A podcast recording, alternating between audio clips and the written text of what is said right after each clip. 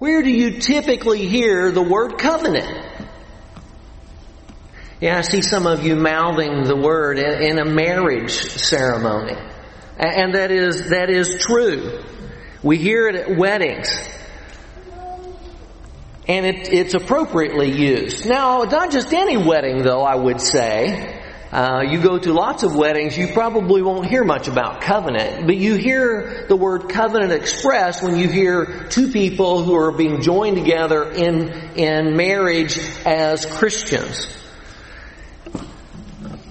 So to get an understanding of this word covenant, which we're going to talk about this morning, I'd like to start off by looking at 1 Kings chapter 10. 1 Kings chapter 10. Uh, I'm sorry, 1 Kings chapter 5, beginning in verse 10. So, this text shares a relationship, a covenant between Hiram, king of Tyre, and Solomon, king of Israel. The text tells us, so Hiram gave Solomon as much as he desired of the cedar and cypress timber. Solomon then gave Hiram 20,000 kors of wheat as food for his household and 20 kors of beaten oil. Thus Solomon would give Hiram year by year. The Lord gave wisdom to Solomon just as he promised him and there was peace between Hiram and Solomon and the two of them made a covenant. They made a covenant. They made a, what we would call an agreement. In some sort, sense, senses of the word, they had what we might call a contract, but it was more than just a financial business contract. There were results of this. Um, we see that one side had what the other wanted. We see a, a cooperative working together for a particular end. And this word covenant comes from a Hebrew word, berith, or the Greek word, uh, diatheke, which simply means that you enter a formal agreement. You have this relational partnership to accomplish a goal. Now what goal did Hiram and Solomon accomplish? Well, one had resources the other needed and vice versa. So there was that end, but that all, the text also tells us that another conclusion or result is that they had peace between them.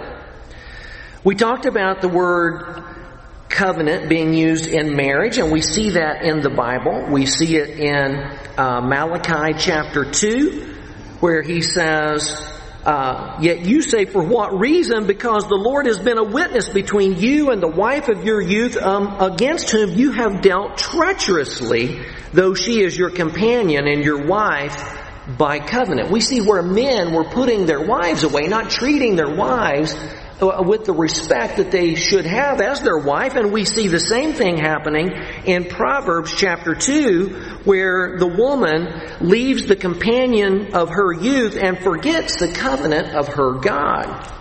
Now, marriage is about two individuals, each who bring unique things that the other cannot bring, and together, together this relationship this partnership can accomplish unrealized things that they could not accomplish as individuals.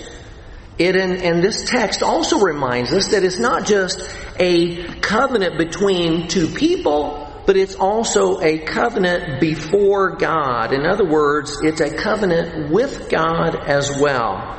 So generally speaking, covenant uh, is not simply a religious word. However, when you think of Christianity, you ought to think covenant. Because everything that God does is based on covenant. Uh, Phil didn't actually use this language in his talk this morning, talking about Adam and Eve, but and, and nor does the Bible actually use the word covenant. But I think that's what we see going on between God and His creation.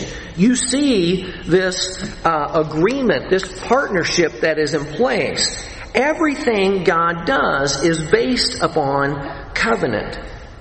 Whether it was Adam and Eve in the garden or his relationship with the nation of Israel, it was based on covenant. In fact, in the Bible, do you know who makes the first covenant in the Bible? God does. Uh, do you know who makes the second covenant in the Bible? Yeah, that's right. God does. In fact, the most repeated covenant maker in the Bible is God. Now, this matters to our faith because covenant is one of the ways that the whole Bible ties together. So, covenant, in other words, drives the story of the Bible. And perhaps there are uh, four major covenants that are made in the Old Testament. Uh, we see in Genesis 9 the covenant that God makes with Noah. And it's represented as we saw in the first slide, that, that the rainbow was put in the sky to serve as a sign of the covenant that God would not destroy the earth again with water. We see God making a covenant with Abraham in Genesis chapter 12, again in chapter 15, repeating it again in chapter 17. We see God then making a covenant with the nation of Israel, uh, repeated multiple times, but specifically, first of all, perhaps there on Mount Sinai in Exodus chapter 19. And then later we see a Davidic covenant being made, a covenant God makes with David in 2 Samuel 7, also repeated in 1 Chronicles 17. The reality is God wants to share His existence with others and to partner with us to share His holiness with the world. That was the vision He had in putting Adam and Eve in the garden. That, that mankind would rule with God and that there would be this, this beauty upon the earth where God dwelt with man, man dwelt with God, and this would be pervasive uh, uh, uh um, across humankind. And God wants to share that generously. He wants to partner with us to share His image, His existence, and to do that then with others so that the world might become something that it wouldn't by itself. Two parties in a formal, relational partnership, genuinely contributing to a goal together. But it's interesting that the Bible reveals how we keep failing as covenant partners, and yet God continues to be faithful. He stays committed and keeps working toward this great purpose that He had in mind. And the culmination of this is God becoming the one faithful human covenant partner that we were all made to be, but failed to be. And he did that in the person of Jesus. Jesus is opening to humanity the opportunity to be transformed into faithful partners with God. So the whole plot line of the Bible is that God is faithful and we keep breaking this covenant relationship. Now, what I want to do pretty much the rest of the lesson is to focus on how this plays out in Genesis chapter 15. So, if you would, go ahead and open your Bibles there. Genesis chapter 15. I'll also have the text on the screen. But let's read. Genesis chapter 15, beginning in verse 1. After these things, the word of the Lord came to Abram in a vision, saying, Do not fear, Abram. I am a shield to you. Your reward shall be very great. Abram said, O Lord God, what will you give me since I am childless and the heir of my house is Eliezer of Damascus? And Abram said, Since you have given me no offspring, one born in my house is my heir. Then behold, the word of the Lord came to him saying, This man will not be your heir, but one who will come forth from your own body, he shall be your heir. And he took him outside and said, Now look toward the heavens and count the stars, if you are able to count them. And he said to him, So shall your descendants be. Then he believed in the Lord, and he reckoned it to him as righteousness. Now he says, he begins that by saying, after these things. So, what is it that has happened up to this point? Well, remember, Lot got kidnapped. And so Abram pursues his nephew Lot and ends up getting himself in the middle of this uh, great war that's happening between these city leaders who call themselves kings. And Abram takes 318 men, and by night, he, he frees his nephew. He is victorious in battle. He takes their spoils, their women and their people, and now you hear God telling him, Don't be afraid, Abram. Don't be afraid. But then Abram asked God about this promise that he and his wife had received from God a number of years ago, back in Genesis chapter 12, where he promised that he would make him a great nation. They are still without children, and they see their inheritance going to their servant, to their slave, Eliezer. He's the only one that they have. So what does God do? God takes him outside and says, look up. Now this is a, uh, this is a picture taken from the Hubble telescope. And this would be perhaps what Abram would have seen when God took him and said, look up. Can you, can you count that? God tells this old man that the promise he previously made is still good. And what is Abram's response? Well, the text tells us that Abram believes. And God says that he is in right standing. He is in right relationship with God based upon what? Based upon his trust. Abraham believes in Yahweh and he he reckons it as righteousness. He counts he counts it or credits it to him as righteousness, having this right standing or relationship with God. God wants our trust. He wants our deep convictions in God's faithfulness in the relationship. So, we read on in this account in Genesis chapter 15. And he said to him, I am the Lord who brought you out of Ur of the Chaldeans to give you this land to possess it. He said, O Lord God, how may I know that I will possess it? So he's not only promised him an heir and a, a, a, family that's so large that it couldn't be counted, he's also promising him a land, and, and, and Abram wants proof. He says, how, how can I know that I'm going to possess it? So what does God say? God says, Bring me a three year old heifer and a three year old female goat and a three year old ram and a turtle dove and a young pigeon.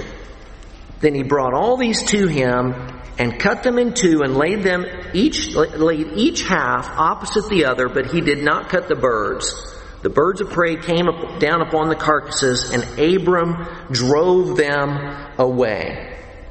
Now, uh, this may, this may make no sense to us, uh, Westerners living in the 21st century. But I, I have confidence that, that Abram knew what he was doing here. There was an understanding of what was taking place. In fact, what is happening here is God and Abram are about to enter into a covenant. A covenant agreement, and these animals are a symbol of this covenant. And what is essentially being said here is that may my fate be the same as these animals if I fail to fulfill my covenant. Now, you may say, well, how in the world would they know that? How, how do you know they understood these things? Well, it's interesting that in, in the book of Jeremiah, in the book of Jeremiah, God is holding people accountable to a covenant that they had made in releasing their slaves, which they then went back on. And notice how he describes it.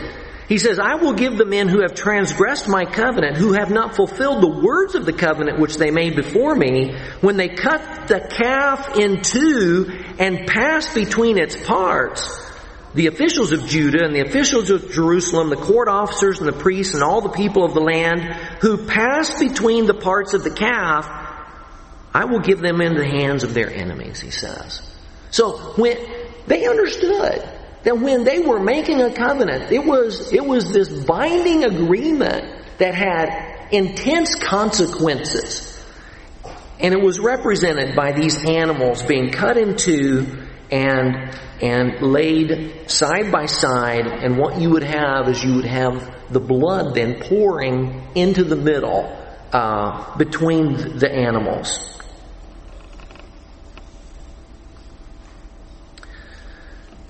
So, we read on in Genesis chapter 15. Now when the sun was going down, a deep sleep fell upon Abram, and behold, terror and great darkness fell upon him. God said to Abram, now remember, Abram has, is now asleep. Uh, in a sleep, not that he's fallen into because he's just tired. God puts him into that. It's God's purpose to do so. God said to Abram, Know for certain that your descendants will be strangers in a land that is not theirs, where they will be enslaved and oppressed 400 years. But I will also judge the nation whom they will serve, and afterward they will come out with many possessions.